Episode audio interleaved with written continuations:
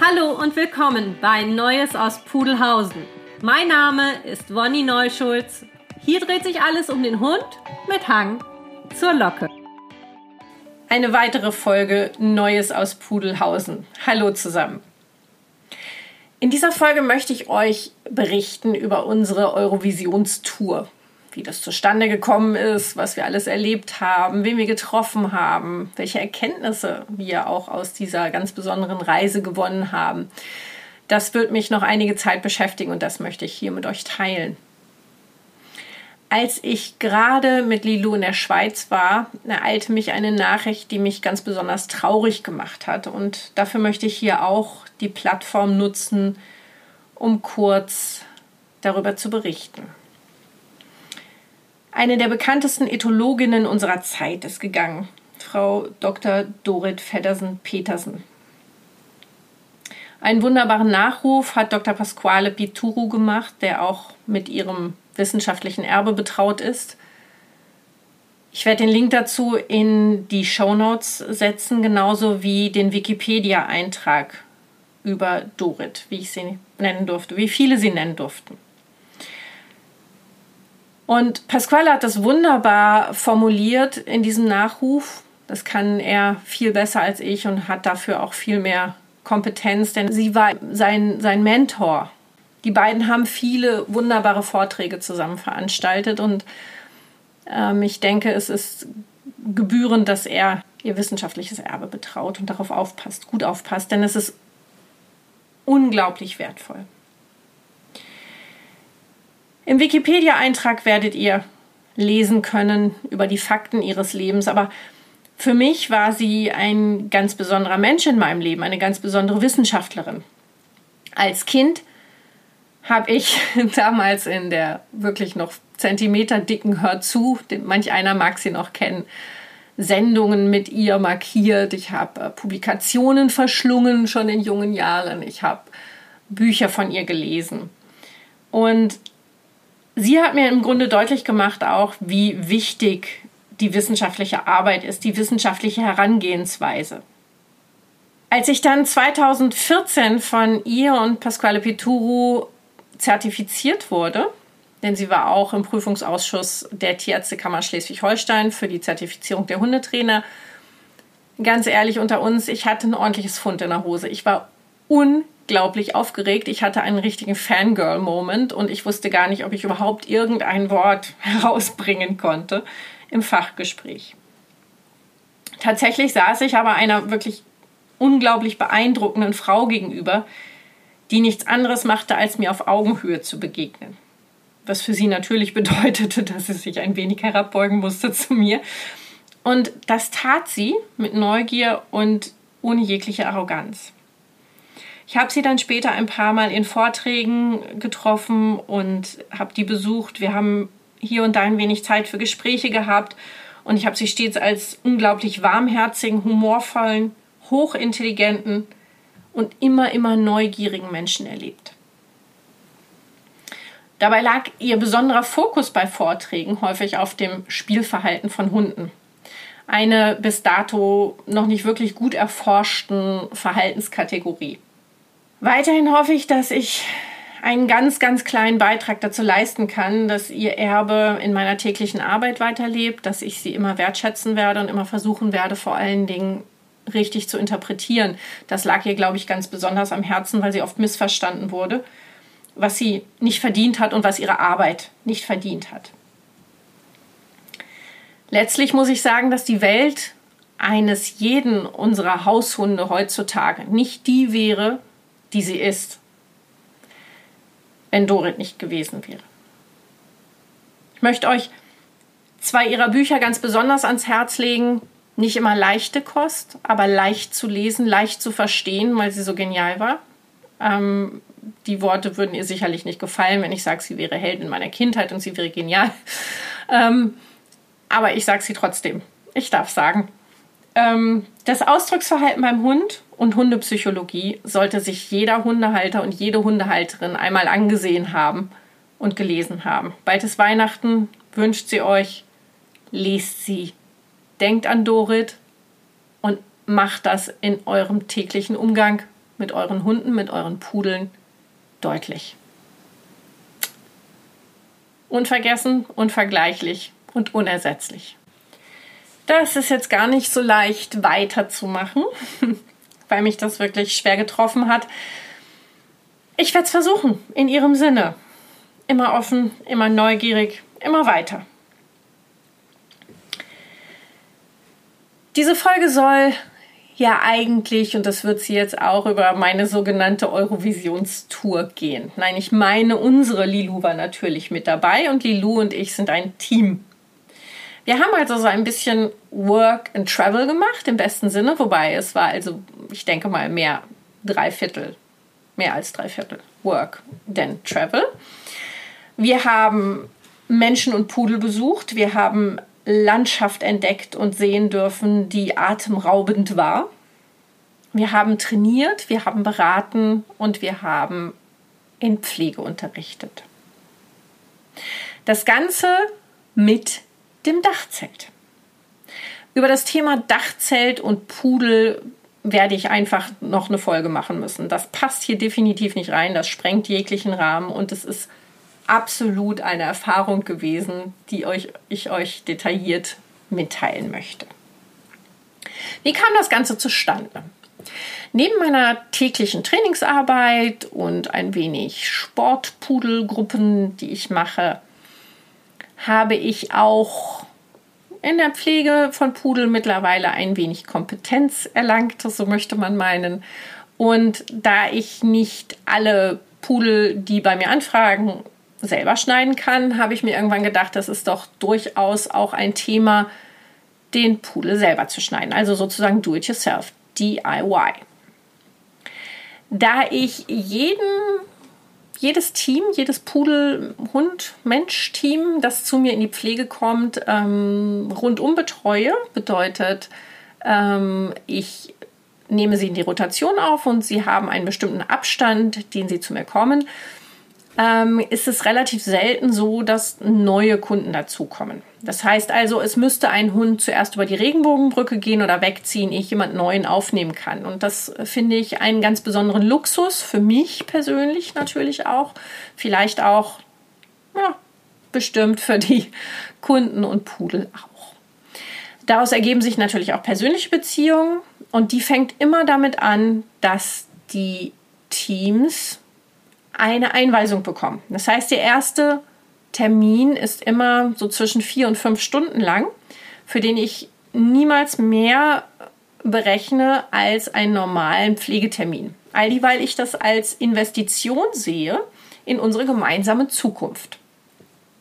Bedeutet, da wird dann gezeigt, wie pflege ich den Hund im Alltag, wie frisiere ich zwischendurch aus, weil niemand will alle drei bis vier Wochen irgendeine fremde Person im Haus haben, um dann nur ein bisschen auszufrisieren und vorher den Hund zu baden. Ähm, wie halte ich Filz von meinem Hund fern? Welche Materialien benötige ich? Welche kann ich weglassen? Und so weiter und so fort. Und daraus ergab sich dann irgendwann ein Theoriekurs, der dann durch Corona-Zeiten, Corona hat auch durchaus gute Dinge gebracht, zumindest die Zeit, nicht die Krankheit wohlgemerkt, ähm, was alles online stattfand. Ja, also die Theorie beinhaltet einen Vortrag, eine Präsentation, wenn man so will, mit einigen ähm, live gezeigten Elementen in drei Teilen, die ich regelmäßig, unregelmäßig anbiete, wo sich jeder anmelden kann, der einen Pudel hat ähm, leider keine anderen Rassen, weil das ist ähm, meine Präferenz in der Arbeit. Ähm, und da wird all dies bis ins kleinste Detail erklärt. Gespickt ist das auch mit einer Teilnahme an einer ähm, geheimen Facebook-Gruppe. Geheim deswegen, weil ich nicht möchte, dass da jeder Hinz und Kunst ankommt und seinen Senf zu Laienschnitten abgibt. Das heißt, die Menschen sollen sich sicher fühlen in dieser ähm, ja, beglockten Community sozusagen, die ähm, mit Absicht klein gehalten wird und ähm, nicht öffentlich ist. Da soll sich jeder wohlfühlen ähm, und keiner unnötigen und nicht konstruktiven Kritik ausgesetzt sehen, die ungewollt ist. Anschließend zu diesen Theorieseminaren gibt es Hands-ons, optional. Allerdings ist die Theorieteilnahme davon nicht optional, sondern obligatorisch. Das heißt, man muss die Theorie besucht haben, damit man in die Praxis darf. Das halte ich einfach für absolut notwendig und sinnvoll. Nun ist es aber so, dass man für die Praxis eine Örtlichkeit braucht. In der näheren und weiteren Umgebung, ich fahre ja ziemlich viel im Jahr mit unter 40.000 Kilometer und das meistens im Hamburger Stadtverkehr. Allen mal ein Danke für das Oh, was ich mir jetzt denke. Ähm, und da kann ich halt so einige abfrühstücken, die vielleicht das zu Hause bei sich privat machen möchten. Da mache ich das mal eintägig oder mit bis zu vier Teams zweitägig, wenn eine Örtlichkeit besteht. Wie ihr euch denken könnt, gibt es nicht allzu viele Örtlichkeiten, die das günstig anbieten. Jeder will heutzutage sein Häppchen verdienen. Das ist sicherlich auch gut so, aber ich möchte das nicht noch als zusätzliche ähm, Aufbürdung von zusätzlichem Geld den Leuten anlasten, die da teilnehmen möchten und möchte das immer so günstig wie möglich halten, was wiederum ergibt, es gibt weniger Möglichkeiten. In Mitteldeutschland, Norddeutschland gibt es äh, Möglichkeiten für mich. In Süddeutschland habe ich leider nicht das Netzwerk bisher gehabt, um Hands-ons zu geben. Es ist natürlich begrenzt, was man in so einem Theoriekurs zeigen und lernen kann und deswegen, um das richtig äh, hausgebräuchliche Schneiden zu lernen, ist es an sich notwendig, auch in die Praxis zu gehen. Jetzt hatte ich eine Anfrage von einer ganz wunderbaren Frau und ich muss jetzt hier vorweg einmal sagen, dass es, ähm, ich, muss, ich muss es so formulieren, aus Rechtsgründen, es gibt jetzt Werbung und zwar die ganze Folge hindurch. Ich muss es so deutlich sagen, ähm, obwohl es eigentlich nur eine Erfahrung ist, ein Erfahrungswert ist, eine Empfehlung aus persönlichen Gründen und ich nicht gesponsert werde. Darauf lege ich immer ganz besonderen Wert. Ich werde weder von Firmen, von denen ich einen Affiliate-Link äh, poste, zum Beispiel auf meiner Homepage, gesponsert. Das sind minimale Provision, die man da bekommt im Pfennigbereich, also im Cent-Bereich heutzutage. Da merkt man wieder, dass ich ein Kind ähm, des anderen Jahrhunderts bin. Ähm, das, das ist alles immer aus Erfahrungswerten und wenn ich von etwas wirklich überzeugt bin, dann stehe ich dazu und dann gebe ich dazu mein Okay. So auch bei folgenden Sachen, von denen ich, wie gesagt, nicht gesponsert wurde, sondern einfach nur gute Erfahrungen gemacht habe. Also, diese sehr, sehr liebe Dame fragte mich an und meinte, ob ich nicht mal nach Tirol kommen möchte ja, denke ich, Tirol, super Sache, war ich schon ein paar Mal, schon als Kind, habe wunderbare Erinnerungen und Verbindungen dahin, aber ah, Hamburg, Tirol, ist mal nicht eben so Katzensprung.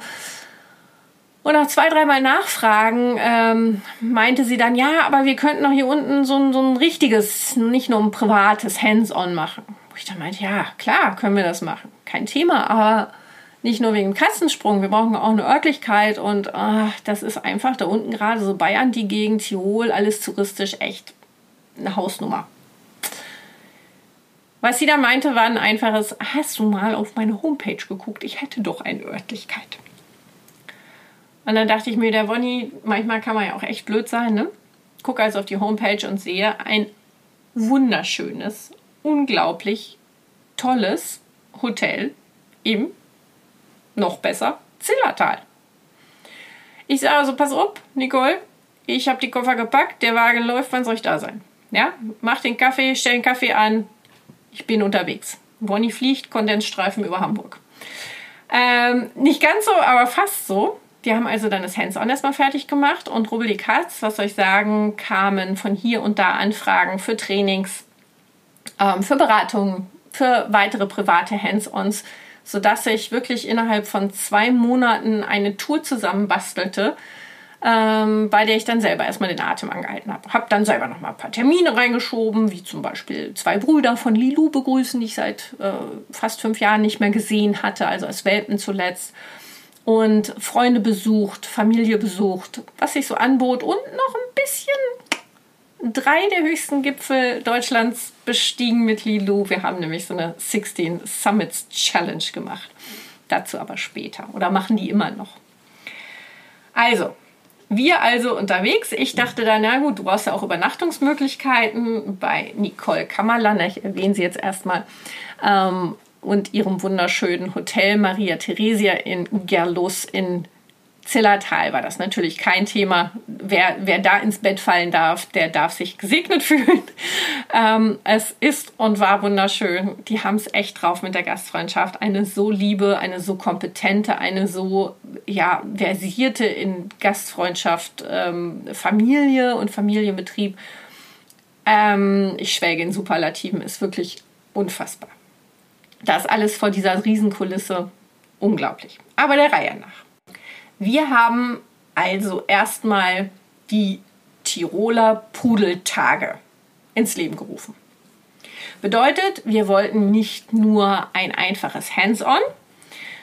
Die Nicole hat gesagt, sie hätte gerne so einige Baustellen bearbeitet. Sie sind da halt auch eher dörflich angelegt in den Tälern. Das heißt also, gute Hundeschulen, gute Hundetrainer sind da nicht ähm, unbedingt breit gesät. Und dann habe ich gesagt, weißt du was, also wenn wir schon mal dabei sind und ich unten bin, dann soll sich das Ganze für alle Beteiligten ja auch lohnen. Vor allen Dingen im ideellen Sinne. Und dann machen wir gleich noch zwei Tage Dummy-Training Einführung. Gesagt, getan. Die Dummy-Trainings waren als erste dran. Witzig war dann auch noch, dass ich äh, nur silberne Mädchen Großpudelmädchen im Training hatte und in der Pflege. Und dass das eine so wunderbare Truppe war, die sich ganz hervorragend ergänzt hat. Also es ging morgens beim Frühstück los und das hörte abends dann beim gemeinsamen Abendessen auf. Wir gingen uns nicht auf den Keks, wir gingen uns auch aus dem Weg. Es war locker, es war zwanglos und wir schwangen sozusagen auf einer Welle. Im Hotel erstmal angekommen, wie gesagt, war ich völlig hin und weg von diesem Hotel, was sich jederzeit nur empfehlen lässt. Also wenn man das Zillertal besuchen möchte, auch das, diesen Link werdet ihr in den Shownotes finden. Das Hotel Maria Theresia in Gerlos. Die Landschaft im Zillertal, wer noch nicht in Tirol gewesen ist und, und im Zillertal, muss einfach mal hinfahren. Und eben die Familie Kammerlander hat selber die Juna. Eine silberne Großpudelhündin von der Silvia Huber, Pudel Bayern. Auch da schöne Grüße die wir auch später noch besucht haben. Wir haben also zwei Tage Dummy-Training angedacht und am ersten Tag, als ich angekommen bin, musste ich mich erstmal so ein bisschen mit den Örtlichkeiten und Gegebenheiten auseinandersetzen und dachte mir, schauen wir uns mal das Gelände an, mal sehen, wo wir irgendwas machen können. Und ich weiß, ich war zwar schon ein paar Mal im Zillertal und ähm, kenne natürlich äh, die Berge und liebe sie auch sehr. Was mir die Nicole dann aber gezeigt hat in ihrer direkten Umgebung, was sich da für Möglichkeiten ergaben, trainingstechnisch, war spektakulär. Das Ganze vor einer Kulisse, die wirklich uns ehrfürchtig gemacht hat. Auch da wieder ein Superlativ. Ähm, ich kann mich erinnern, als wir an einer Örtlichkeit ausgestiegen sind, äh, haben wir alten Mädchen alle dagestanden, uns in den Armen gelegen und wirklich vor Freude geweint. Und das können nur die Tiroler Berge. Ja, dass man da so sentimental und ergriffen wird, ob der Schönheit. Wir sind also am Anfang unterwegs gewesen in der direkten Nachbarschaft. Das war ein Fußmarsch von einer Viertelstunde oder eine Autofahrt von drei, vier Minuten und hatten da direkt kleine Hügel. Wir hatten einen Bachlauf, wir hatten ein Stück Wald und haben damit gearbeitet. Der Wind ist anders natürlich als in Norddeutschland. Ja, wenn also die, ähm, wenn man nicht direkt auf dem, auf dem Berg ist, sondern im Tal und dann die Südeuropäer sagen, oh, heute ist aber windig, dann nicken wir wissend, die wir aus Norddeutschland kommen. Ja, also da müssen sich die Hunde auch umstellen. Das ist immer ganz faszinierend. Ähm, richtige Wasserarbeit war das noch nicht, aber durch den Wald äh, laufen, über Wege gehen, ähm, Geländeüberschreitungen machen, äh, gerade auch mit, ähm, mit Furten.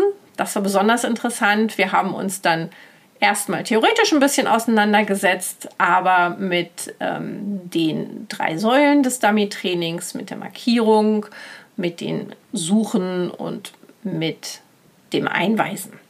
Fußarbeit gehört immer dazu. Wir haben das kurz angeschnitten. Wir haben auch so ein bisschen den Fokus drauf gelegt, wo vielleicht Unterschiede bestehen zwischen Retriever und Pudeltraining. Und wir haben uns mal angeschaut, was die Mädels können. Wie gesagt, alles silberne Großpudelmädchen. Das war besonders interessant. Die trugen alle wirklich sehr, sehr gut und die waren in ihrer Arbeitsweise, obwohl sie miteinander auch noch verwandt waren, durchaus absolut unterschiedlich. Also es gab da wirklich Granaten und es gab, äh, die man eher so ein bisschen ähm, im Impuls ähm, und Steadiness unterrichten musste und es gab durchaus Mädchen, die ein wenig aufgerüscht werden mussten, die ein wenig motiviert werden mussten, die zu sehr, sag ich mal, jetzt im ähm, im Fokus war, dass die korrekt laufen. Das braucht man im Hobbytraining hier und da nur bedingt. Ehe man die Motivation zurücknimmt, sollte man da lieber ein wenig, ein wenig von der Disziplin Abstand nehmen. Aber nur ein wenig. Und das ist durchaus total individuell. Das kann man nicht bei jedem Hund machen, aber das war da durchaus angedacht. Also die Schere ging unglaublich weit auseinander. Und auch die Vorkenntnisse waren unterschiedlich. Es gab absolute Rookies, also Superanfänger, genauso wie Teams, die schon vorher im Dummy gearbeitet hatten und auch schon verschiedene Kurse besucht hatten. Und ich glaube, alle konnten ein wenig was lernen. Wir haben dann ein paar Markierungen gemacht, sind ein bisschen in die kleine Suche haben wir die angefangen. Wir haben geschaut, dass Hunde richtig ausgerichtet werden. Wir haben uns ein wenig auch schon mit dem Voraus beschäftigt und sind dann jeweils zwei Stunden Vormittags und zwei Stunden Nachmittagstraining in den Nachmittag nach einer wohlgesonnenen Pause und unglaublich leckerem Kuchen. Ähm, sind wir dann in die Nachmittagsrunde gegangen und haben da erste Geländeübergänge zum Beispiel mit der Furt gemacht oder im Wald eine, eine größere Suche in Anführungsstrichen veranstaltet auch da sind ähm, Sachen gewesen, dass du denkst, also es kann der Hund gar nicht wissen. Und da sah man wieder, wie ähm, ursprünglich das noch verankert im Pudel ist, dass man gewisse Sachen auch weniger trainieren muss und die das einfach in Anführungsstrichen wissen. Was ich auch total wichtig finde, ist, man hat nicht immer einen tollen Dummy-Trainer, Dummy-Trainerin um die Ecke. Man hat selber vielleicht weniger Ideen, dass ich dann noch gezeigt habe, verschiedene Sachen, die man auf dem täglichen Spaziergang als Inselspiele oder Inseltrainings machen kann. Inseltrainings sind wichtig vor allen Dingen für Hunde, um Routinen und ähm, ja, Halterungen im täglichen Leben zu erwerben, damit sie vor allen Dingen auch Sicherheit erlangen und ähm, dass da keine Langeweile aufkommt. Das kann man dadurch gewährleisten, dass man immer ein wenig variiert, aber zum Beispiel an bestimmten Punkten eines Spazierganges ähm, gewisse Spiele macht, wie gesagt, die man dann ausbauen kann. Es kann einfach mal sein, dass man ein Rum um einen, einen Laternenpfahl integriert, ähm, dann einen Dummy wirft ähm, dass man eine äh, Verlorensuche macht, indem man aus Versehen den Dummy mal liegen lässt auf dem Weg. Immer dabei bedacht, dass kein anderer Hund einspringt, dass niemand schaut. Da hatten wir das große Glück, dass die Saison gerade zu Ende war und kaum noch Touristen im Tal waren. Dass man ähm, eine einfache Markierung wirft mit einer ganz leichten Winkelabweichung, sprich, dass der dass der Halter ein wenig zur Seite rückt und dann das an eine andere Stelle gebracht wird, dass man das kombiniert mit Entdecken von prominenten Erscheinungen in, auf dem Spazierweg, einer Bank, einer Abfalltonne, dass der Hund die meldet und ähm, für diese Meldung dann einen Sitz bekommt, worauf er in eine Markierung bekommt. Solche Kleinigkeiten. Also da gibt es ganz, ganz viele Möglichkeiten. Das Dummy-Training ist ja so unglaublich variabel, dass man damit viel, viel machen kann. Auch, wie gesagt, einfach in Anführungsstrichen Spielchen. Ähm, wenn man da nicht ernsthaft einsteigen will, ist das durchaus valide. Ja, und am zweiten Tag hatten wir dann eben diesen Moment, in dem wir vollkommen ergriffen und sentimental waren. Und ich verstehe mittlerweile einige Dinge, die auf Almen und in Tälern und in dieser Landschaft entstehen, ähm, weil die einfach so berauschend ist wir hatten dann auch noch das Glück, dieses unfassbar schöne Wetter zu haben. Also ich habe in meinem Leben selten so viel geschwitzt. äh, aber wir waren ja immer in der frischen Luft, weil es so warm noch war. Ähm, es hat nicht geregnet. Ähm, ich habe tatsächlich einen Sonnenbrand auf der Nase gehabt, so einen kleinen, obwohl ich mich eingecremt hatte. Und dann sind wir also ähm, zu einem Platz gefahren, äh, der die Finkau hieß. Finkausee alter Falter, wie wir in Hamburg sagen. Wir sind also in der Kolonne losgefahren und ich komme um die Ecke und ich sehe schon dieses Tal, Gletscher im Hintergrund, die Sonne schien, die Wiesen, ich sag jetzt mal neongrün. In der Mitte ein türkisblauer Bergsee, wilde, nicht wilde, aber freilaufende Ponys davor, Haflinger und ein Schwatten, eine Rappe. Schweine, die da grasen dürfen, in Freiheit leben und im See baden dürfen. Eine Almhütte, okay, die durchaus auch touristisch betrieben wird, mit einem ganz unromantischen Parkautomaten, für den ich gerne 10 Euro gelassen habe, war mir fürchterlich egal, weil ich einfach völlig platt war. Nachdem wir uns also ausgeheult hatten und so ein bisschen diese überschwängliche Freude und die Pelle, die Gänsepelle vom Rücken abgeschüttelt haben, sind wir weitergezogen an unserem Platz. Wir wollten dann eigentlich direkt an diesem See mit einem klein wenig Einstieg in die Wasserarbeit ähm, anfangen, um einen Stoppsitzpfiff oder ein Back oder sowas mal zu probieren. Ansatzweise. Ne? Geht nicht immer alles in diesen zwei Tagen, das muss man auch mal sagen. Also die Hunde dürfen natürlich auch nicht überfordert werden, aber so hier und da so ein paar Kleinigkeiten zeigen. Jedenfalls waren dann da diese freilaufenden Ponys und das war am Anfang auch total lustig. Ich habe dazu ein Instagram-Reel gemacht, wer da mal drauf gucken möchte auf unserer Seite. Ähm, und die Ponys kamen an und wollten, wollten Dummy mitmachen. Ja, das war total lustig so am Anfang. da waren jetzt auch einige Jüngere dabei, so Jährlinge und so. Da muss man immer besonders aufpassen. Ähm, ich weiß das nur aus Erzählung, aber mein Papa war ja ähm, gestüter Sohn und ist in Trakehnen aufgewachsen, in Ostpreußen. Und sein Bruder, der ähm, wesentlich älter war als er, der ist von einem Fohlen tatsächlich mit einem Hufschlag auf die Stirn totgetreten worden. Das hatte ich immer so auch in meiner Reiterzeit im Hinterkopf. Also junge Pferde immer mit Vorsicht genießen, egal wie süß und knuffig und ruhig die erscheinen mögen, das ist nicht ohne. Ja, also diese Ponys dann Haflinger wollten dann Dummy mitspielen. Ja. Also hat man den zuerst freundlich gezeigt, äh, guck mal, und der Pudel will das vielleicht auch nicht so, dass du dem am Hintern knusperst, ne? Und mal so ein bisschen wegschieben und so ein bisschen hui machen. Na, ganz vorsichtig mit Abstand und immer gut beobachten. Nö, hat dir gar nicht beeindruckt, ne? Ist für alles meine Wiese, also pff, wenn ihr sie sein wollt, äh, wir machen jetzt mit. Das andere ist keine Option. Ja, mit Schieben und hinter rabiateren Methoden, also wirklich mal so ein bisschen anbuffen und so. Und äh, äh, hallo? Nee, war nichts zu wollen. Ja, das Pony wollte mitspielen, die Ponys. Dann haben wir gesagt, äh, nützt nichts. Also wir haben ja schon anderthalb Stunden Verzug. Wir haben sowieso die Zeit vergessen im Auenland. Ja, wir sind in einer anderen Dimension, aber irgendwann muss er heute nochmal fertig werden mit dem Training. Also wir sind ja nicht zum Ponykraulen hergekommen und die Ponys nicht zum Innerwolle schnüffeln. Und die Pudel waren mittlerweile auch schon so, äh, nimm das Pony da weg. Das ist aber ganz unangenehm. Also es war dann schon so echt an der Grenze, wo ich gesagt habe, so ab jetzt weg hier. Äh, reicht dann auch. Ja, Denkst du? Verhext.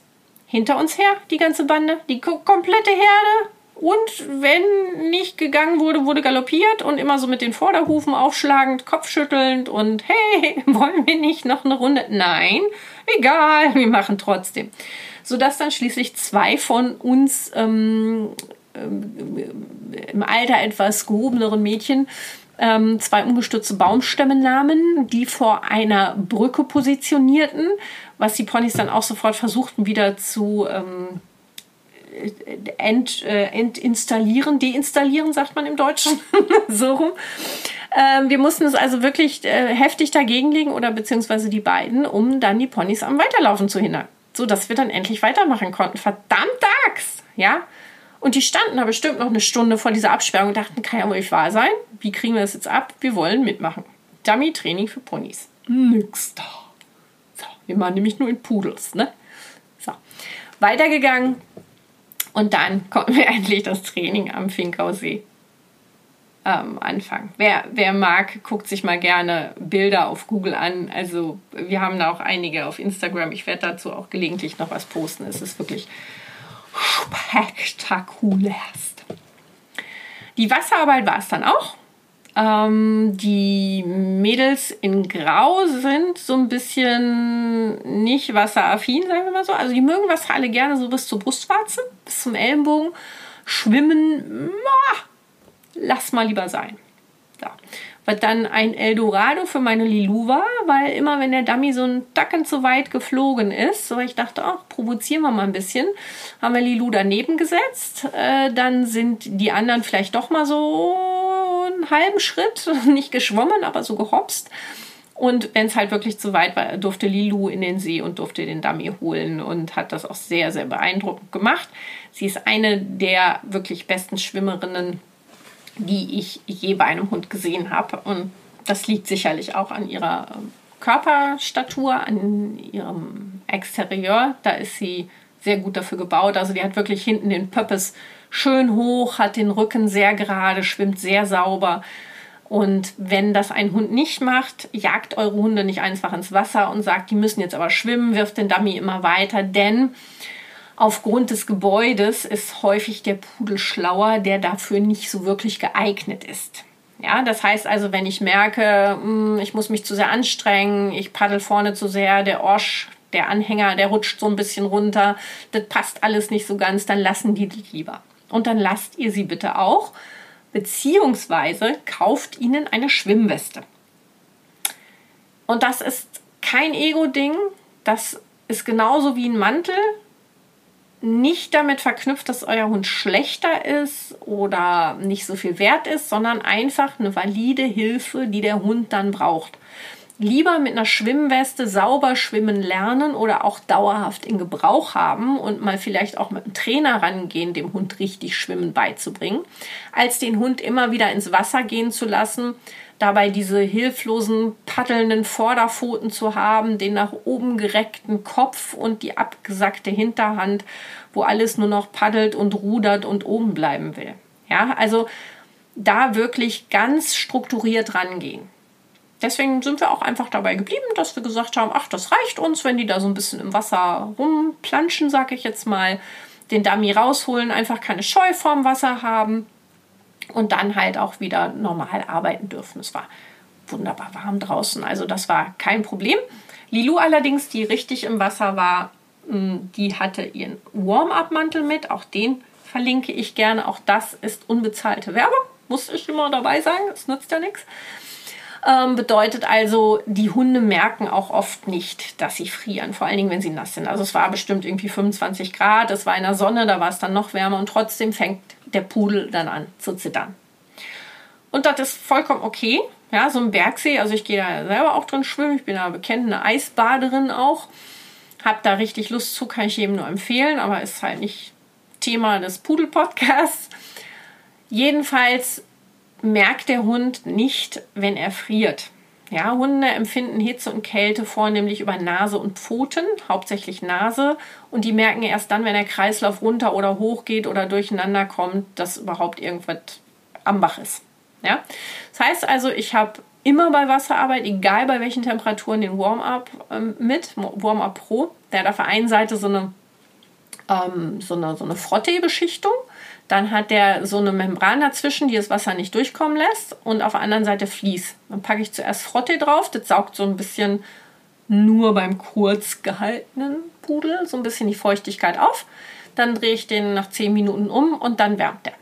Und ich konnte dann den Mantel auch schon wieder nach einer Stunde oder so natürlich abmachen, damit der Hund auch nicht überhitzt. Das obliegt mir, da wirklich fürsorglich zu sein auch. Ja, es ist nicht nur ein Arbeitsgerät, das ist meine Partnerin und die kann nicht sagen, ich brauche jetzt mal einen Mantelmodi, mach mich mal trocken. Das geht auch nicht mal eben so an der Finkau. Und deswegen muss die Mutti das mitnehmen und halt drauf machen. Ja, und äh, ich sage immer lieber vorsorgen, als dann hinter teures Geld ausgeben beim Tierarzt, wenn man es schon nicht emotional sieht. Ja, also wirtschaftlich gesehen ist es eine gute Investition. Wir haben dann, nachdem wir natürlich auch immer ausgiebig die Tiroler Küche genießen durften, also nochmal Prost in Richtung meiner Mädels, etwas schön mit euch. Ähm, ich habe dann hinterher auch das, was ich zugenommen hatte bei meinen Besteigungen der kleineren Berge, wieder abgenommen. Ähm, nützt ja nichts, ne? man ist im gewissen Alter, da muss man so ein bisschen die Balance halten. Jedenfalls folgte dann zwei Tages Seminar Hands-on. Ja? Wir haben dann den Abend noch des letzten Trainings ähm, die Pudel gebadet. Da waren dann alle auch ganz erstaunt, wie schnell man so einen Großpudel trockenblauern kann. Ich habe dann mal eben in zwei Stunden vier Großpudel gebadet und getrocknet um sie dann am nächsten Tag halt ins Hands-on zu bringen. Und da wird dann alles gezeigt von Scherentechnik über Linien, die geführt werden müssen. Wir haben die komplette Pudel-Mädchenbande umgestylt. Alle wollten den Modified Continental Clip haben. Das ist unten Puschel, bisschen Jacke und die meisten Haube. Es wird noch mal so einiges an Bedarfen durchgegangen. Es wird die Theorie wiederholt. Es wird das richtige Bürsten und Kämmen noch mal in Praxis gezeigt. Das Ausfrisieren, warum, wieso, weshalb. Also die komplette Chose noch mal in der Praxis. Und da kamen tatsächlich immer noch, und das erstaunt mich immer wieder, einige neue Erkenntnisse zutage, die ich dachte, die man dann in der Theorie schon angesprochen hatte, die dann aber trotzdem noch mal ganz besondere Dringlichkeit in der Praxis erfahren. Zum Beispiel gerade beliebtes Thema Ohren ja, beim Pudel. Ähm, kann ich mich so ein bisschen damit rühmen, dass ich eigentlich, nicht eigentlich, sondern so ziemlich alle Pudelohren ganz gut in den Griff bekomme und den Leuten da Gott sei Dank wirklich weiterhelfen kann. Das bedeutet nicht, dass ich so toll bin, sondern einfach so eine große Erfahrung habe, vor allen Dingen, als es bei mir mit den Dackeln anfing. Nebenbei bemerkt hatten die eingangs erwähnte ähm, Dorit Feddersen-Petersen und ich haben wir dann im Fachgespräch, als sie mich zertifizierte, rausbekommen, die gleichen Rassen in unserem Leben gehabt, nämlich ähm, Dackel, Bullterrier und Pudel. Das fand ich besonders witzig und ähm, da haben wir uns auch sehr nett drüber unterhalten mal.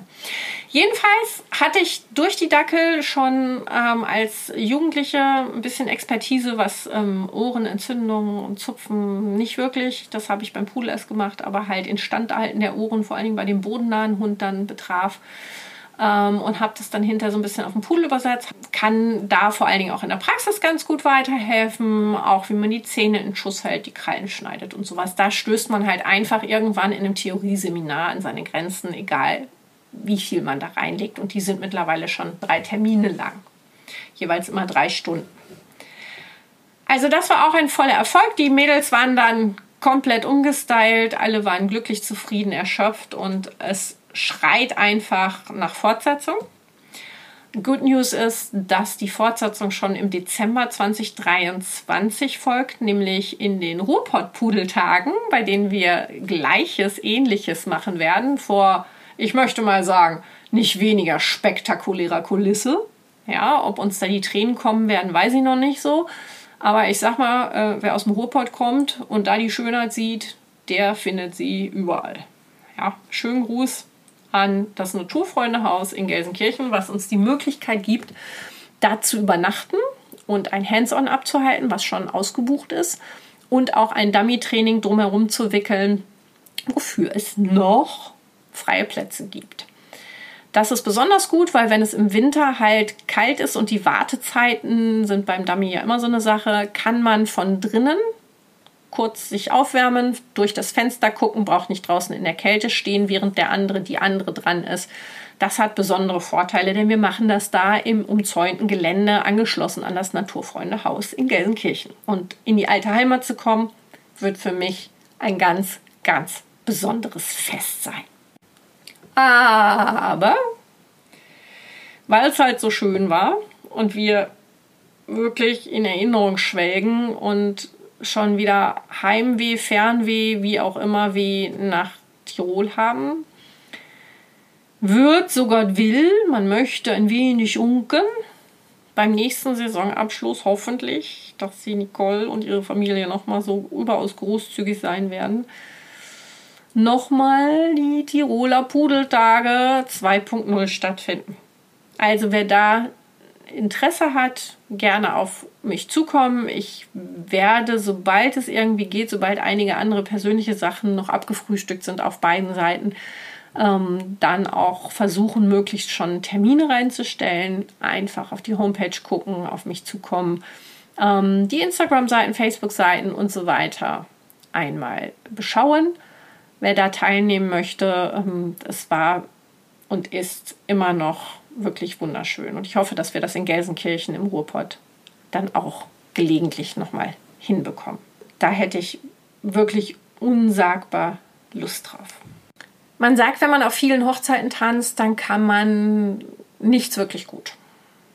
Und ich habe immer so mit Probleme mit der Wahrnehmung von anderen Menschen, was meine Arbeit betrifft. Die sagen ja, jetzt macht sie da Genetik, ja. Was, was soll die von Genetik wissen? Oder jetzt denkt die, die kann plötzlich ähm, doll schneiden, ja. Oder Training macht sie auch noch. Was macht sie denn jetzt eigentlich überhaupt? Ne? Ich kann das überhaupt gar nicht so begreifen. Also, mein Job, ne, jetzt macht sie auch noch Podcast, oh Gott.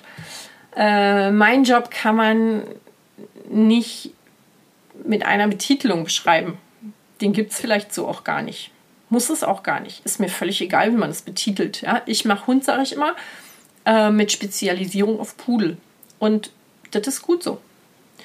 Ich habe dafür die Zeit, die Leidenschaft und die Bildung, die ich mir immer wieder aneigne, um in allen Bereichen, glaube ich, mithalten zu können. So, und dann will ich mich jetzt nicht selber loben, sondern ich möchte wahrgenommen werden.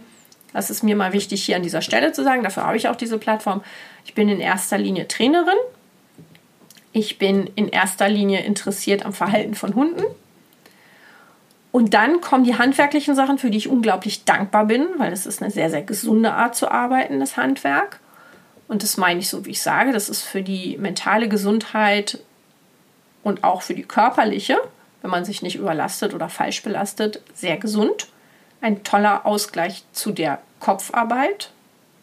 Und die genetische Beratung, die Genetik, das ist so mein, meine Hommage an meine Neugier in der Wissenschaft, die ich ähm, auch nicht missen möchte. Und ich denke, man kann in allen diesen Sachen ein gesamtes Sujet, nennt man es, äh, glaube ich, äh, durchaus zusammenfassen. Mm, eine Teilnehmerin des ähm, der Tiroler Pudeltage sagte mal, also ähm, du, du, du hast so eine geballte Pudelexpertise. Das habe ich schon von Hundehaltern per se gehört. Man kann also dir jede Frage stellen, du weißt auf alles eine Antwort und wenn du keine weißt, dann weißt du, wo man sie kriegen kann. Das fand ich ein ganz, ganz tolles Kompliment. Das hat mich wirklich angefasst positiv, weil ich gesehen habe, dass sie, weil sie mich live erlebt hat, insgesamt begreifen konnte, was ich da mache. Und da ist es schwierig, das zu beschreiben. Und ich hoffe einfach, dass ich so ein bisschen, weil viele auch immer ankommen und sagen, was machst du denn jetzt eigentlich, so ein bisschen aufklären konnte. Ja, und ich versuche immer mein Bestes zu geben. Und wir gucken mal einfach, dass wir, dass wir alles so ein bisschen behandeln können. Zum Beispiel, wenn ich Bilder poste, sind das ganz häufig Bilder von gegroomten, also gepflegten Hunden, geschnittenen, gefrisierten. Weil das kann man ja einfach darstellen. Also ich kann einen frisierten Hund auf ein Bild packen und dann sieht man das Ergebnis. Vorher, nachher. Besser geht es nicht. Ja? Also das Medium-Bild ist dafür einfach wunderbar geeignet. Beim Training, ganz ehrlich, vergesse ich oft Fotos zu machen, weil ich ja auch ganz wichtiges Ding im Training ist das Timing. Ich muss ja präsent sein, also in jeder Sekunde. Ja? Und ich muss mit zwei Individuen umgehen, mit einem Team. Und da kann ich oft einfach nicht fotografieren oder Videos auch machen. Außerdem, wenn ich Trainingsfotos oder auch Videos sehe, denke ich mir immer, was wird denn da jetzt gezeigt? Also ein lustig durch die Gegend springender Hund in toller Umgebung. Habe hab ich dann auch so ein bisschen gemacht, weil ich muss ja, also das muss man ja einfangen. Ne? Wer, wer da nicht filmt oder Fotos macht, ist ja selber schuld. Aber das ist schon, das ist schon schwierig, was, was da drauf gezeigt wird, weil das Ganze aus einem komplett anderen Kontext gerissen wird. Ich kann beim Training diesen Fluss, diese Entwicklung, das Auf und Ab, die Interaktion, die Kommunikation nicht auf dem Medium Foto oder Video festhalten. Und wenn ich meine, damit was festhalten zu können, dann muss es extern gefilmt werden und ich muss dann auch noch den ganzen Kontext mit betrachten.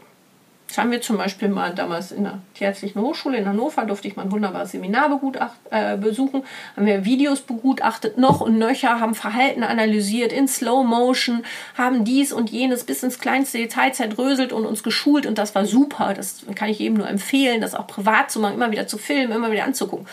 Und dann kamen erstaunliche Ergebnisse raus, weil wir teilweise gefragt wurden, ist der Hund jetzt aggressiv oder nicht aggressiv? Ähm, wie interagieren die drei Hunde da jetzt in diesem Pulk zusammen? Wie äh, begrüßt der eine den anderen? Ist es jetzt so oder so? Und dann wurde die Sequenz auf einmal erweitert und plötzlich ergab sich ein ganz anderer Kontext, der was ganz anderes erzählt. Und auch das war nur eine Momentaufnahme. Das heißt also, mm, es gibt immer weniger Fotos und Videos von mir beim Training. Und ich finde sie auch nicht besonders aussagekräftig. Man kann da höchstens so ein bisschen auf die Ästhetik gehen und sagen, ach, guck mal, dekorativer Pudel vor plastisch schönem Hintergrund. ja, aber das sagt nichts über meine Arbeit aus oder über die Arbeit von anderen Trainern. Ja, und dann war die, die Arbeit von anderen Trainern und ähm, ich rede so gerne nicht über andere und ihre Arbeit, weil ich finde, dass sie durchaus das Recht darauf haben, sich selber hinzustellen und zu präsentieren und darzustellen und ihre Arbeit vorzustellen. Und ich kenne Gott sei Dank nicht die Namen, das will ich auch gar nicht wissen von denjenigen, die die Hunde trainiert haben, bei denen ich dann sonst noch so war. Ich habe nur zu sagen, dass ich zum Beispiel bei einem Hund war, der drei oder vier andere Trainer, Trainerinnen, wie auch immer, im Vorfeld hatte und ein ganz einfaches Verhalten von einem jungen Hund, was einfach ein bisschen umgelenkt werden musste. Der hatte so, sogar darum gebeten und gefragt was relativ einfach zu bewerkstelligen ging, nämlich in der Analyse dann ein paar Tools an die Hand zu geben, wie, wie dieses Verhalten umzulenken sei. Und das ist nicht immer nur das gleiche Tool, sondern mal, muss man irgendwas nebenbei trainieren, mal muss man weitergehen, mal muss man den Hund beruhigen. Das Ganze muss man erkennen können. Dann braucht man natürlich, wie ich auch dankenswerterweise habe, einen fantastischen Trainingsbegleithund, der da seine Arbeit ähm, mindestens, mindestens, wenn nicht viel mehr gemacht hat als ich als Mensch. Ja, und dann schwupps, wie, wie sagt man so schön, kaum macht man es richtig, schon klappt. Äh, war dieses Verhalten kein Problem mehr, sondern es war erklärt, es konnte in die richtigen Bahnen gelenkt werden und wiederum Hund und Halterin in dem Fall waren glücklich.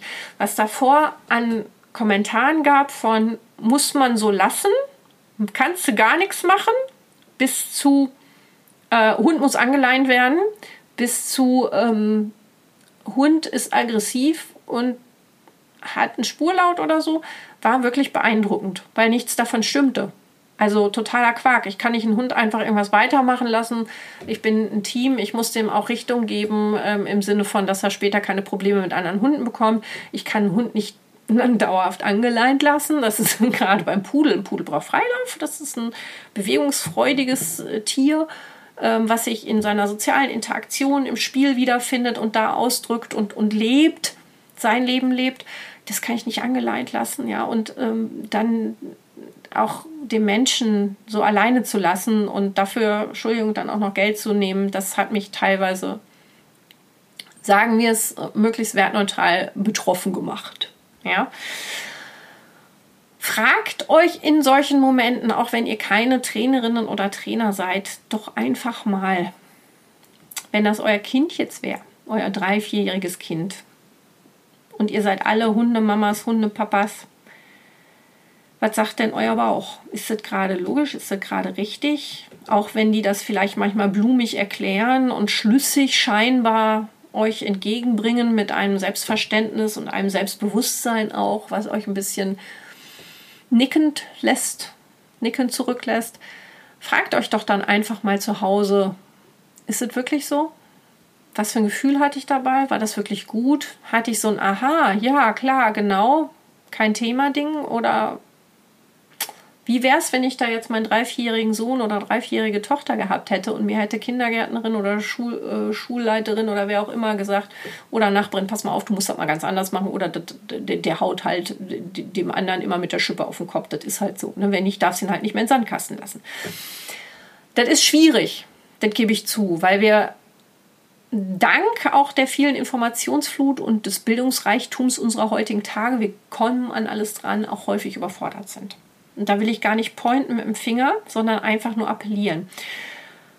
Was ich meinen Trainingskunden häufig sage, ist, egal wer jetzt daherkommt, ob ich jemand anders, der tollste Hundeverhaltensforscher ever, den es jemals gegeben hat, das ist euer Baby.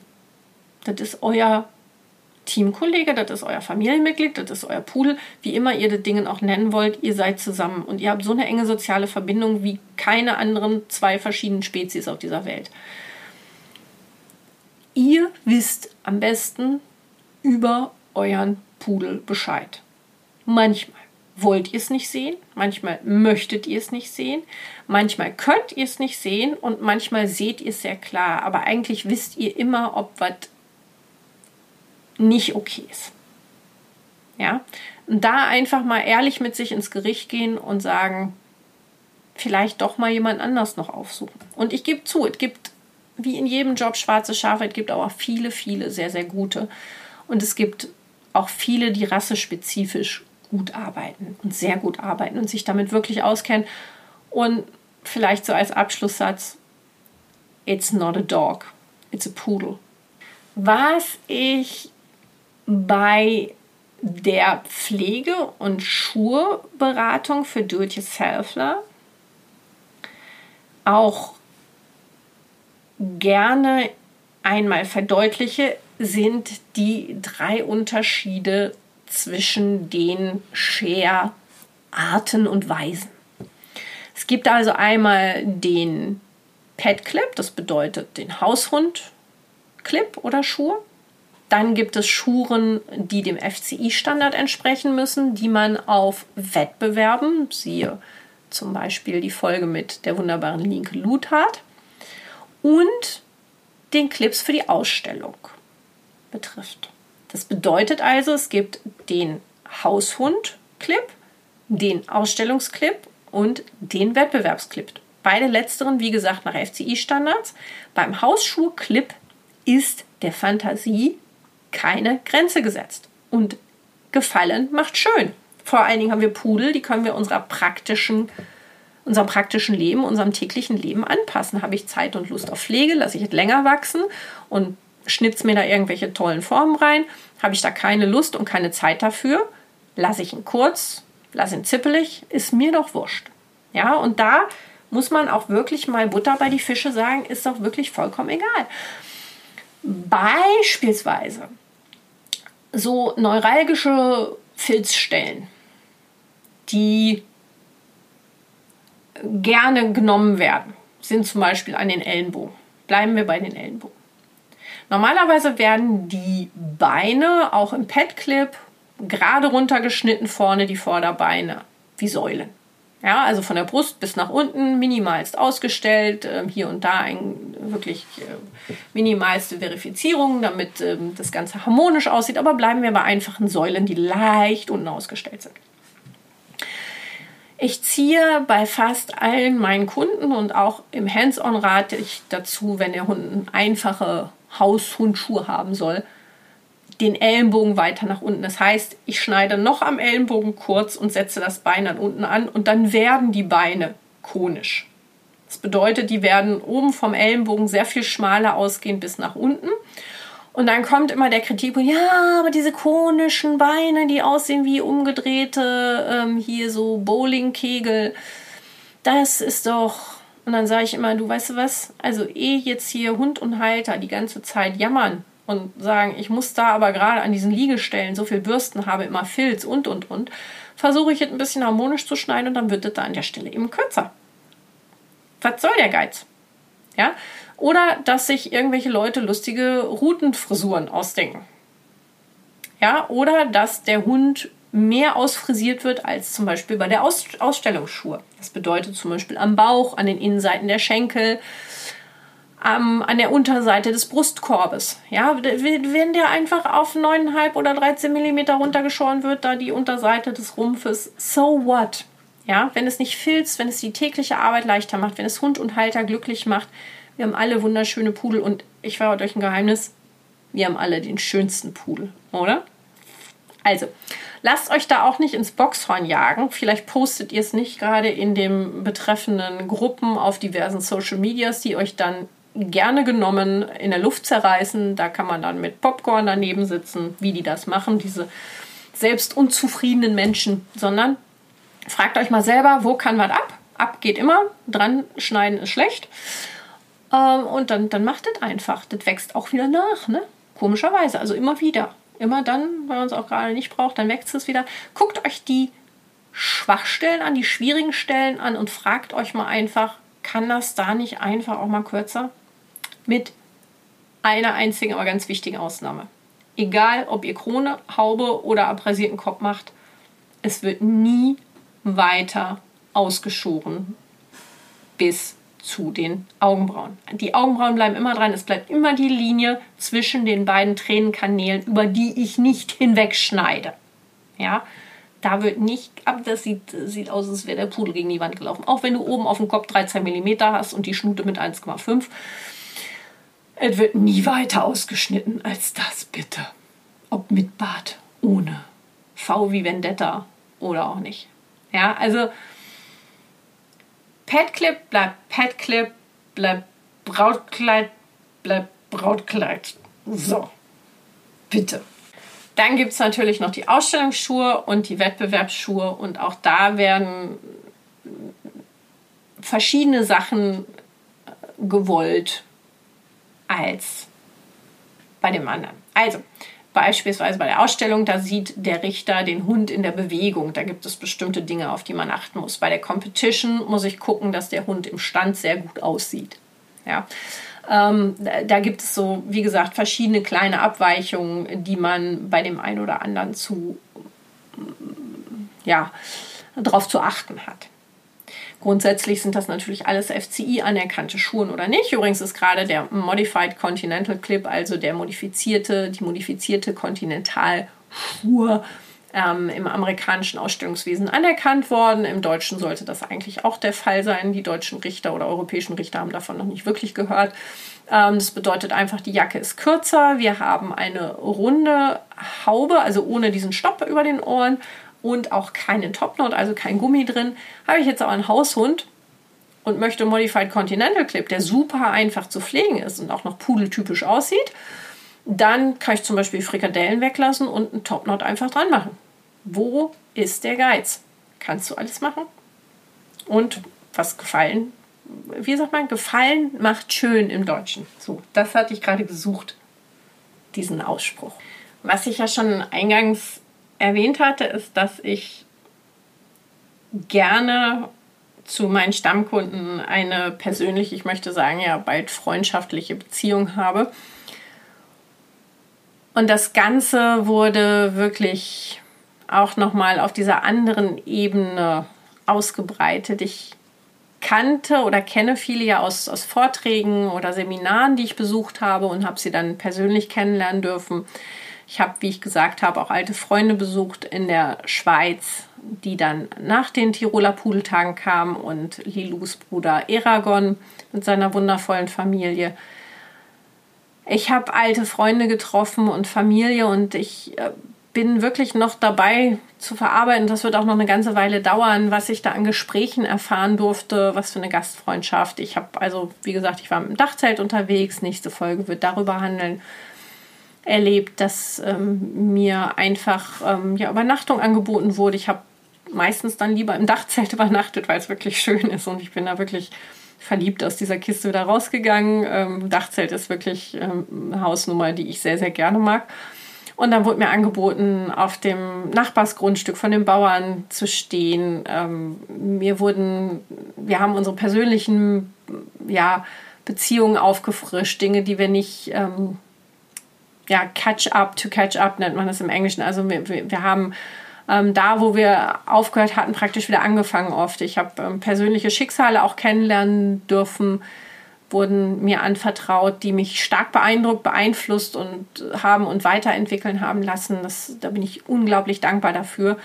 Ähm, das war eine rundum runde Sache. Wie gesagt, zuerst ähm, in Tirol, dann in der Schweiz bei meiner lieben Freundin Efi Künzi Rentsch, die ähm, einen erstklassigen Hundesalon hat in der Schweiz, ähm, an der, an der deutschen, nahe der deutschen Grenze, möchte ich sagen. Die fantastische, Achtung, Werbung, ich muss es sagen, aber fantastische Halsbänder macht, die es so auf der Welt nicht zu kaufen gibt. Die macht sie alle individuell. Ähm, die sind äh, wunderschön und vor allen Dingen ist Efi absolut Pudelmutti. Eine der, ich möchte sagen, europaweit besten Groomerinnen, aber auch eine unglaubliche Künstlerin und ein Mensch, den man einfach lieb haben muss. Ja? Und diese unglaubliche Künstlerin, die nebenbei bemerkt auch wunderbar malt und airbrushed und äh, sich in verschiedenen Ebenen ausdrücken kann des Kunstwesens, hat sich irgendwann gedacht, Mensch, also so richtige Halsbänder für meine Pudel habe ich jetzt noch nicht gefunden, die weich genug sind, die das Haar nicht belasten, die aber auch nicht diese riesen Manschetten sind, die man hier so bei Nackenschonern oder wie man sie alle nennt hat. Ich möchte was haben, weil ich abstreifen kann, was trotzdem sicher sitzt. Und dann hat die sich dran gemacht und da ein Konzept entwickelt, ähm, was dann auch noch ästhetisch einen absolut von den Socken haut. Ähm, ich gebe dann auch einfach mal in die Links ihre, ich glaube, Facebook-Seite ist am besten, ihre Homepage vielleicht auch. Meldet euch bei ihr. Ähm, das ist nichts, was man von der Stange kauft. Das wird ähm, angefertigt. Ähm, das ist aber auch jetzt nicht Fantastillion teuer. Das ist die Lilu gerade im Hintergrund, die sich streckt, nebenbei bemerkt. Und man muss sie einfach gesehen haben. Ich werde davon auch mal vielleicht irgendwie das auf Facebook posten oder so oder ein Bild auf Instagram stellen die Evi in der Schweiz, das ist wirklich eine Knallerin, eine Künstlerin und ein so lieber, herzensguter Mensch. Ähm, wer mag, fährt gerne mal vorbei, lässt seinen Hund da frisieren und schaut sich vor allen Dingen die Halsbänder an, von denen ich gerade so schwärme. Ähm, da freut sie sich bestimmt drüber. Wie gesagt, in der Schweiz war dann noch der Eragon. Dann sind wir weiter, haben den Feldberg bestiegen im Schwarzwald, die Lilu und ich. Und zwar machen wir die 16 Summits kann man gerne mal googeln. Und zwar ist es entstanden, die Idee aus den Seven Summits. Die Seven Summits, dafür hatte ich mich mal nicht interessiert, sondern nur erkundigt, als ich den Kilimanjaro bestiegen habe, der einer der höchsten Gipfel der Welt ist. Und des Kontinentes, des Afrikanischen, ist da der höchste. Das heißt also, die Seven Summits sind die sieben höchsten Erhebungen jedes Kontinents kann das gerne mal nachlesen. Weil ich natürlich irgendwie so ein bisschen aus dem Alter aus bin, wo ich jetzt so auf 8000er klettere und auch das mit dem Alter wahrscheinlich nicht nur das einzige Hindernis wäre, äh, habe ich mich mal so ein bisschen weiter umgeschaut und habe dann diese 16 Summits entdeckt. Und das ist eine ganz witzige Sache. Im Grunde ist es ähm, ein Ansporn, einfach mal hochzuklettern, gerade für uns Flachland-Tiroler aus dem hohen Norden. Und vor allen Dingen ist es ein Ansporn, die Bundesländer kennenzulernen, auch sich dafür geografisch mal vielleicht so rudimentär zu interessieren und einfach mal rauszugehen und zu machen. Hab damit also angefangen, unter anderem mit so spektakulären Erhebungen wie in Bremen oder Schleswig-Holstein, ne? so mit 30 Metern, wo du denkst, wo ist es denn hier? Schnell mal die Koordinaten raussuchen in Bremen, damit du nicht in der Kuhle daneben landest. Oder in Schleswig-Holstein mit, glaube ich, weiß nicht, 160 Metern oder so. Ich habe ja nicht so mit Zahlen. Ne? Sonst würde ich Astrophysik machen und nicht Hund. Jedenfalls total spannend.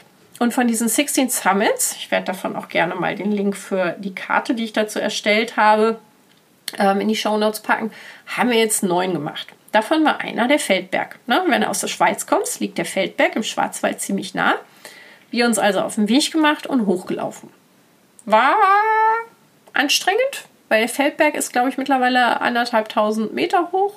Aber schöner Berg, total touristisch. Das ist ja sowieso was, ne, wir, äh, die Leute haben immer gesagt, oh, mit dem Dachzelt und in der Wildnis und so.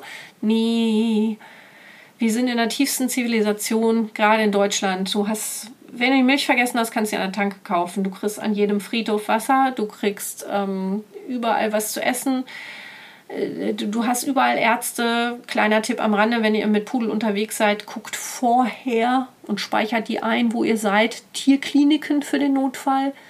Habt auch immer mal was an Erste-Hilfe-Zeugs dabei. Hierbei gerne erwähnt das Buch von meinem ähm, sehr netten Tierarzt, Kollegen, Freund, wie auch immer man das nennen kann, von dem wunderbaren Pasquale Pituro nochmal, der ein tolles Erste-Hilfe-Buch gemacht hat. Gibt es überall zu kaufen. Ähm, das einfach mal dabei haben. Ihr seid in Deutschland nicht verloren, auch nicht in Österreich, der Schweiz nicht. Auf dieser ganzen Eurovisionstour war ich im tiefsten, tiefsten Zivilisationsbunker. Ja, man kriegt überall alles. Nach dem Feldberg muss ich mal gerade überlegen, Lilu, wo waren wir nach dem Feldberg? Da sind wir nach Heilbronn und haben einen kurzen Stopp gemacht, um dann weiterzufahren nach Nürnberg. und da ist was total Irres passiert, denn ja, alles in meinem Leben hat irgendwie mit Pudel zu tun. Da hat ein wunderbarer Pudelpapa ein Konzert mit seiner Band abgehalten. Und zwar auch eine total irre Geschichte. Ich muss dafür ausholen an die Beginne unseres Kennenlernens. Zwar fing es an, als Mona ihren Wurf hatte und ich ähm, Bewerbungen gecheckt habe für neue Weltenfamilien. So nennt man es heutzutage. Und eine Bewerbung war von einer ganz wunderbaren Familie, ähm, die dann auch bei uns am Kaffeetisch saß, die ich mit ähm, billigem, nicht richtig guten Tee bewirtet habe, weil sie meinten, sie wären Teetrinker und ich bin dann hinter im Boden versunken, weil die nämlich eine der tollsten, weltbesten Teefirmen haben. Auch hier, Achtung, Werbung. Ich muss es aber sagen, es ist unsere erweiterte Family mittlerweile Samova. Und die Familie von Samova, die Esin Raga, die mittlerweile auch im Vorstand vom FC St. Pauli ist, ist eine ganz tolle ehemalige Journalistin, self-made T-Frau, Entrepreneurin, Entrepreneurin und ähm, Mutter mittlerweile nicht nur von zwei bezaubernden Söhnen, sondern zwei bezaubernden Pudelsöhnen. So. Und die saß mit ihrer kompletten Family am Tisch und ich fragte, Mensch, coole Teefirma, dann haben wir ja demnächst endlich mal was Leckeres zu trinken und nicht die Plörre hier äh, was machst du denn? So, und dann sagt der Papa, ach du, pff, ich bin Musiker. Ja, ach, ich sag lustig, ich habe ja auch mal ein paar Jahre gesungen, so ähm, professionell und ähm, was machst du denn so? Und ja, sagt er, ja, willst du nicht kennen, aber wir hatten mal so eine Band, ne? Und mittlerweile ähm, habe ich hier und da Projekte und arbeite mit den und den bekannten Musikern zusammen. Ich sage, hey, warte mal, was für eine Band hattest du denn, ne? So. Und ich habe damals immer so als Teenagerin, ich habe ich hab 5 Mark Taschengeld gekriegt im Monat. Und von diesen 5 Mark Taschengeld konnte ich mir dann aussuchen, ob ich mir irgendwas Süßes hole, für meinen Hund die anlege, oder ob ich mir eine Schallplatte kaufe. Eine Single. Kennt ihr noch, ne? So ein Ding, was man mit so einer Nadel auf so einen Teller legt, der sich so dreht und dann kommt Musik raus, sofern die Boxen richtig angeschlossen ist. Jedenfalls, diese 5 Mark habe ich dann als, ich weiß noch, die erste Single und die zweite Single war tatsächlich ähm, die Single von den Jeremy Days. Brand New Toy. Und ich habe die runter und hoch und hoch und runter gedudelt und ähm, mitgesungen und getanzt und fand es also ganz großartig und ähm, habe diese Band verfolgt. Lange Rede, kurzer Sinn. Er war tatsächlich Drummer bei den Jeremy Days. Ich so, oh, was für ein Mist, dass ihr euch aufgelöst habt und so weiter und so fort. Turns out, spule ein wenig Zeit vor. Die Jeremy Days haben sich wieder vereinigt. The Unlikely Return nannten sie es, weil die Eagles haben weniger lange dafür gebraucht als die Jeremy Days. Und es ist ein Segen für die Musikwelt, denn die vier Jungs sind fantastiköse Musiker und eine absolut wahnsinnige Kombination als Band. Machen also kannst du mögen oder nicht, aber qualitativ einfach unglaublich hochwertige Pop-Rock-Musik. So, gerne mal reinhören. So, jedenfalls sagte äh, mir besagter Freund, schöne Grüße, Stefan, manchmal hörst du diesen Podcast, Mensch, wir machen doch jetzt die Tour wieder und so ne, und wissen nicht kommen. Und ich so, ah, so eine doofe Sache. Gerade dann mache ich auch diese Eurovisionstour. Mensch, hätte ich die nicht drei Tage später verlagern können, hätte ich nach Hamburg kommen können und ins Mojo. Verdammte Axt so. Sagt er, pass auf, hier sind die Tourdaten, vielleicht kannst du ja mal zwischendurch vorbeigucken.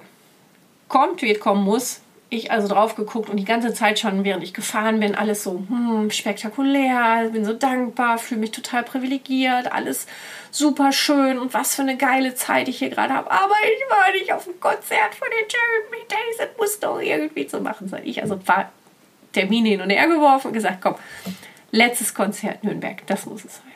Tatsächlich hat das dann geklappt und es war wirklich eines der besten Konzerte meines Lebens. Ganz, ganz klein. Ganz kleiner Club, ganz kleine Location. Die Jungs haben so Gas gegeben. Es war so cool. Es war ähm, also so, ein, so, eine, so, eine, Kirsche auf meiner Torte. Und äh, ich musste mir wirklich tagelang später noch das, das Grinsen aus dem Gesicht operieren. Total lieb, ähm, dass ich dabei sein durfte. Und ähm, war ein unvergessliches Erlebnis. Ähm, Lilo durfte dann sogar auch noch kurz in den Club rein hinterher und ähm, als, als alles leer war und keine Musik mehr gespielt wurde und äh, kurz Hallo sagen und ähm, um es kurz zu machen, die Familie hat ähm, Monas Sohn natürlich damals bekommen, sonst wären wir nicht mehr in Kontakt und haben mittlerweile auch Lilus Bruder und ähm, so sind wir, wir sagen es immer so, die, die angeheiratete Rockadog-Familie und ähm, sind da ganz glücklich, dass wir solche tollen Menschen in unserem Leben haben. Ja, da waren wir in Nürnberg. Weiter ging es dann wieder in Bayern bei den bayerischen Pudel, Pudel Bayern, bei der Silvia Huber. Äh, Silvia ist eine von den Züchterinnen in Deutschland, Europa, zu denen ich, zu der ich Interessenten hinschicke. Was bedeutet, ich schätze sie sehr. Sie weiß absolut Bescheid, was sie macht. Sie hat tolle Hunde. Sie hat eine große Expertise.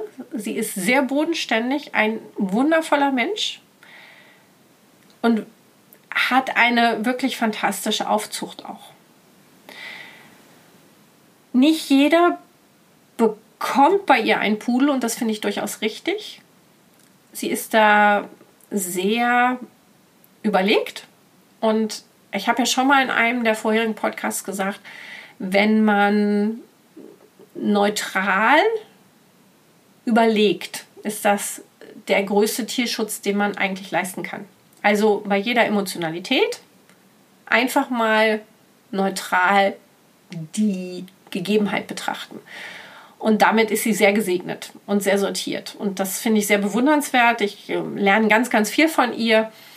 Und wir haben da einen ganz tollen Austausch gehabt. Ich durfte ihr hier und da noch was ein bisschen beim Schneiden zeigen.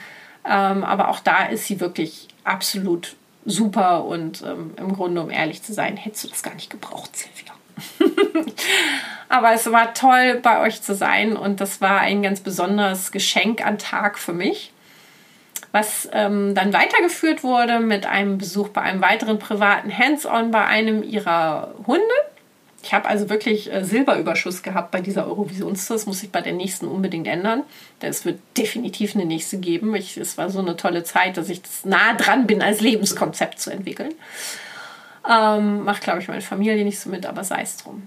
Ähm, bei der ich halt auch viel gelernt habe über Hund, über Pudel, über ähm, Lebensumstände, eine, eine, ein ganz tolles Team von Pudelmensch. Ähm, und ich hoffe, ich konnte da viel weiterhelfen, was die tägliche Pflege und aber auch, wir haben Training gemacht, ähm, auch da so Impulse geben konnte und ähm, ein, ein ganz tolles Team, was eigentlich schon alles richtig gemacht hatte. Also ähm, war ich wirklich schwer beeindruckt, wie ein Mensch, der ein Jahr lang erst einen Pudel hat und vor allen Dingen ein Großpudel, was ja auch eine Fläche an, an Arbeit ist, die man da zu bescheren hat, bescheren im, im, im schneidetechnischen Sinne, dass man da so gute Arbeit leistet und auch der Hund mit einem Jahr schon wirklich ähm, so auf der Spur ist und so aber auch pupsglücklich ist, dass er im Grunde Glitter und Regenbogen pupst, ähm, war ich schwer beeindruckt. Ja. Danach haben wir uns wieder zwei Tage Privatzeit gegönnt und sind auf zwei der nächsten höchsten Gipfel, nämlich die Wasserkuppe in Hessen und den großen Berberg in Thüringen gestiegen, die Lilo und ich, wobei die Wasserkuppe mit einem spektakulären, unfassbar geilen Sonnenuntergang bestückt war. Lilo und ich, wir kommen dann auch zu diesem Sonnenuntergang an. Ja? Alles steht oben auf der Wasserkuppe, die seines Zeichens ein ähm, eine, die, man sagt, die Wiege der Segelfliegerei ist. Also da ist auch ein Segelflug, Flug, äh, Segelflug, Flugplatz, ja. Segelflieger, Flugplatz eher. Ja. Und dann da oben stehen also in Reihe und Glied Fotografen mit äh, Hau mich tot äh, äh, Objektiven. Ja, also die Objektive, dass sie nicht vorne übergekippt sind, alles. alles aufgerichtet, ausgerichtet auf diesen Sonnenuntergang. Mutti, ich in dem Fall, fotografiert das Pü und freut sich und glücklich und ach, das gibt ein tolles Instagram-Foto. Und äh, ne, die Sonne geht halt unter, also das ist ja nicht aufschiebbar, ne? die wartet ja nicht. In dem Moment, wo du gerade fotografieren willst, kommt, wie es immer so ist, auch an Sightseeing-Spots gerne genommen von hinten eine Männchen, die meint, ah, die sind ja selten. Ist das ein Großpudel? Dann kommt die Lilu sofort an. äh, ja, die sind selten. Ich will ja immer so, so ein FAQ-T-Shirt drucken. Ne? Ja, die sind selten. Nein, das ist kein Pudel, äh, kein Dudel, das ist ein Großpudel und so weiter. Dann kommen diese üblichen Fragen. Total nette Begebenheit, also total nette Dame, die selber mal einen kleinen Pudel hatte und ich hatte halt Retriever und man hat sich kurz über das Dummy-Training unterhalten und Dinge, Dinge und ich habe immer so über die Schulter gelinst, so, oh, die Sonne, wir müssen doch fotografieren. Ähm, ja, ich konnte das dann gerade noch abwenden, aber es war wie immer total lustig. Also kennt ihr vielleicht selber auch, wenn ihr selber einen Pool habt. Ne? Also man steht vor einer Kathedrale aus dem 14. Jahrhundert, äh, Weltkulturerbe und die Leute kommen an und fotografieren nicht mehr die Kathedrale, sondern das Bü. Ja, äh, ist halt ein bisschen doof. So eine Kathedrale steht länger, so ein Sonnenuntergang spektakulärsterweise ist halt dann in ein paar Minuten gegessen. Ne? Haben wir aber noch hingekriegt. Geile Fotos. Geile, geile Fotos. Ja. Großer Bärberg war dann das nächste. Kam die nächste Überraschung. Es hatte sich vorher schon den Tag so ein bisschen abgekühlt. Ich hatte schon von dem tollen Wetter erzählt, was wir hatten. Aber auf dem großen Bergberg kommt sie an. Erstmal Nebel. Ja, gut, Aussicht wird dann erstmal nichts, ist gecancelt, aber ähm, kaum ausgestiegen. Ist ja immer so. Niederschlag und weil es so kalt war, auch nicht irgendeiner, sondern es schneit. Also Woche vorher T-Shirt, schwitzen, triefen, gucken, wo kann ich nochmal schnell duschen. Und dann auf einmal großer Bärberg, Schnee. Hagel, Nebel. Ja, wir haben das alle mitgenommen, war dann auch äh, nett, vor allen Dingen leer auf dem Berg, muss man ja auch zu schätzen wissen bei so touristischen Zielen. Und konnten wir dann auch genießen, haben wir und abhaken und sind dann weiter. Und da sind wir dann am Edersee gelandet. Auch sehr zu empfehlen, sehr touristisch, wenn man dann im ähm, Kellerwald ist, der am Edersee liegt, ist es dann Gott sei Dank etwas einsamer und das ist einer der letzten großen ursprünglichen Buchenwälder Europas, der Welt, wie auch immer. Müssen wir googeln. Ja. Danach sind wir weiter. Zwischendurch waren wir übrigens noch in Würzburg, fällt mir gerade ein. Haha, haha, in Würzburg bei einem ganz wunderbaren Welpen. Liebe Grüße an den Calimero an dieser Stelle. Ein fantastischer, sablefarbener Welpe den wir das erste Mal groomen durften. Auch jemand, der bei uns im, ähm, im Theoriekurs war. Und das war dann kein Hands-on bei so einem ganz kleinen Welpen, der gerade erst aus dem Ei geschlüpft ist. Ähm, da muss alles ganz zackig gehen, ganz schnell gehen und ähm, der muss schnell wieder vom Tisch runter. Da wird ein bisschen auf dem Tisch trainiert und ähm, ja, ist ein, ein ganz süßer, süßer Junge und er ist Sable. Da ist die Haarspitze andersfarbig als die Haarwurzel, was dann immer beim Scheren ein anderes ähm, Bild ergibt. Der wird auch noch aufhellen. Das ist bei Sable-Farben oft so. Mona hatte auch einen Sable-farbenen Sohn, der jetzt in Finnland lebt. Sable ist keine anerkannte Pudelfarbe, leider, leider, leider. Totaler Quark, völlig sinnfrei, genauso wie ähm, gebrindelte, also gestreifte, äh, gestromte Pudel, leider. Sieht toll aus oft. Ähm, und ich finde immer so, guter Hund, guter Pudel hat keine schlechte Farbe und die Begründungen, die dafür geliefert werden, sind nicht mit gesundheitlichen Sachen begründet. Von daher für mich sinnfrei. Also, Nächster Stopp war dann bei Lidus zweitem Bruder, dem Johann, im Bergischen Land. Den Johann haben wir damals mit abgeholt und seitdem leider nicht mehr gesehen. Da kam ja die Pandemie dazwischen und das waren jetzt ein paar Tage vor deren fünften Geburtstag. Also es waren ein paar Jährchen dazwischen. auch wenn man online Kontakt hält, ist es doch was anderes. Und es war wirklich beeindruckend zu sehen, wie beide Jungs vorher, der Eragon in der Schweiz und der Johann im Bergischen, wie die sich die Hunde wiedererkennen im Sinne von nicht wie wir das mal, oh, längst vergessene Bruder, längst vergessene Schwester, wo warst du so lange verschollen in der Welt und ich freue mich so, mein Herz schwappt über. Nee, Die erkennen sich auf eine ähm, sehr basicartige Weise. Ich vermute, das hängt zusammen, dass die Ähnlichkeiten im Geruch, in der Struktur, im Verhalten erkennen und dann so ein, ja, ein, ein unbeschreibliches Agreement zwischen sich haben. Also die, äh, die müssen nicht überschwänglich miteinander spielen, schmusen, Kontakt liegen, was auch immer, sondern nee, die kennen ihre Grenzen, testen vielleicht hier und da noch mal ein bisschen aus, aber irgendwie so, man kennt sich, ja, und man weiß irgendwie, man ist aus dem gleichen Ei geschlüpft. So. Ähm, trotzdem toll zu sehen, wie die Lilou mit den beiden großen Jungs, die ist echt da die kleinste, die beiden Jungs sind beide so um die 60, vielleicht knapp auch am Endmaß, man weiß es nicht genau, ich habe es jetzt nicht nachgemessen ähm, wie sie so mit ihren 55 Zentimetern daneben steht und ähm, durchaus auch immer noch so die große Schwester ist, weil ja die erste, die geboren wurde. Total spannend zu sehen.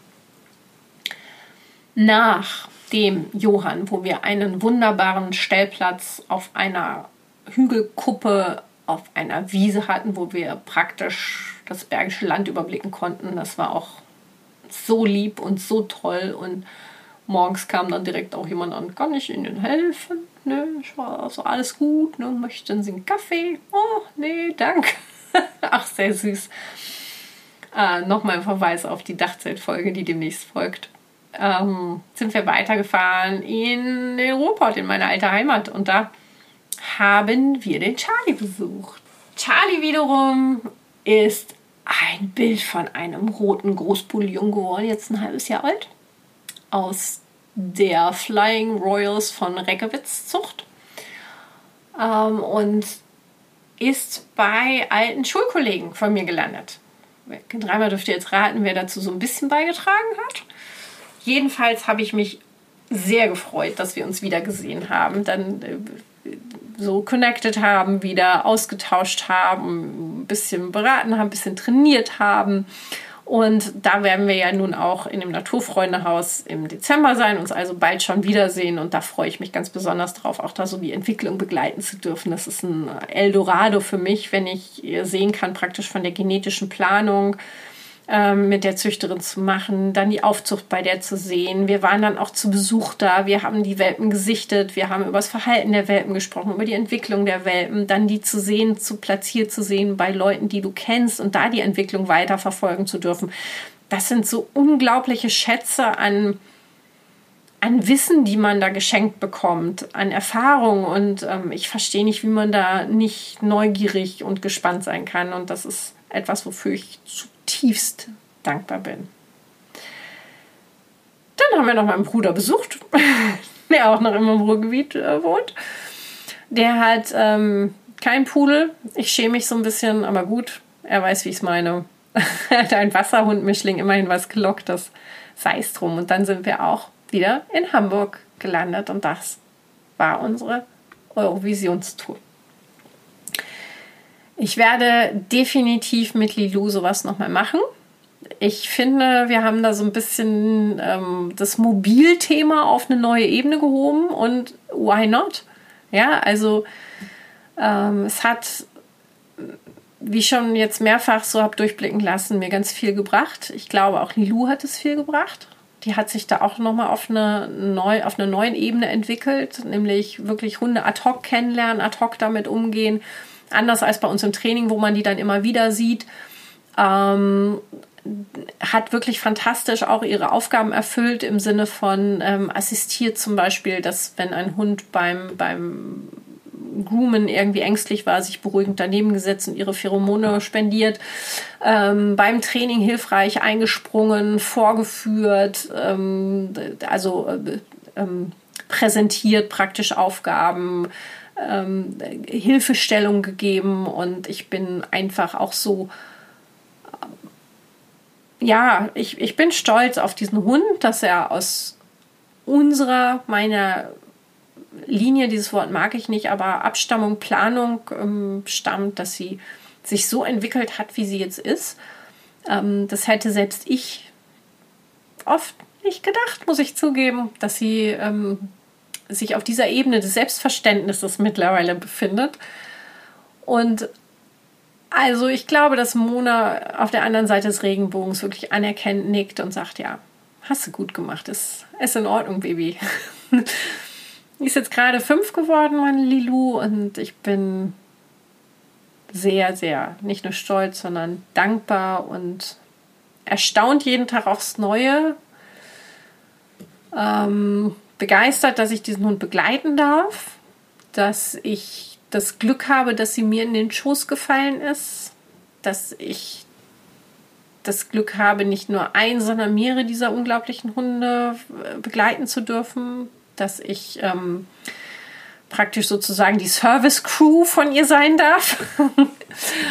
und dass ich sie in meiner Spezialdisziplin How to Versau Your Pudel unterrichten darf.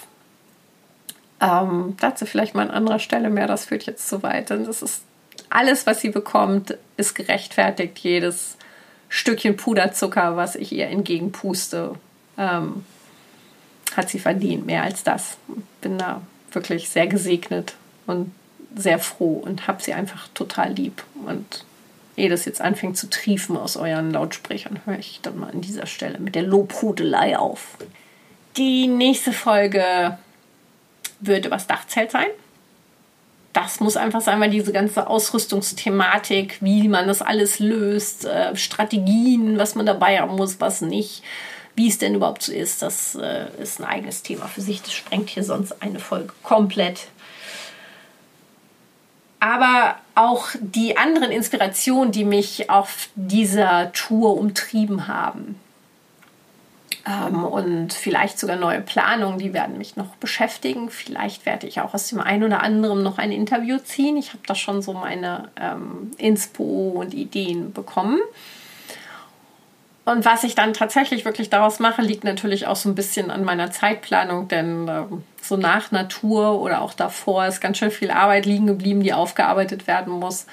Muss ich mal gucken, wie ich das alles hinkriege, aber ich bin jetzt gerade so voll von ja, ich habe auch ganz viel Energie getankt und ähm, voll von Ideen und ähm, Tatendrang auch. Muss ich mal gucken, wie ich das umsetze. Und ähm, ihr dürft gespannt sein. Ich hoffe, ihr begleitet mich wieder ein bisschen, uns ein bisschen. Ihr habt Spaß weiterhin in diesem Podcast und verfolgt uns noch ein bisschen und ähm, seid uns geneigt und wohlgesonnen, wenn es wieder heißt Neues aus Pudelhausen.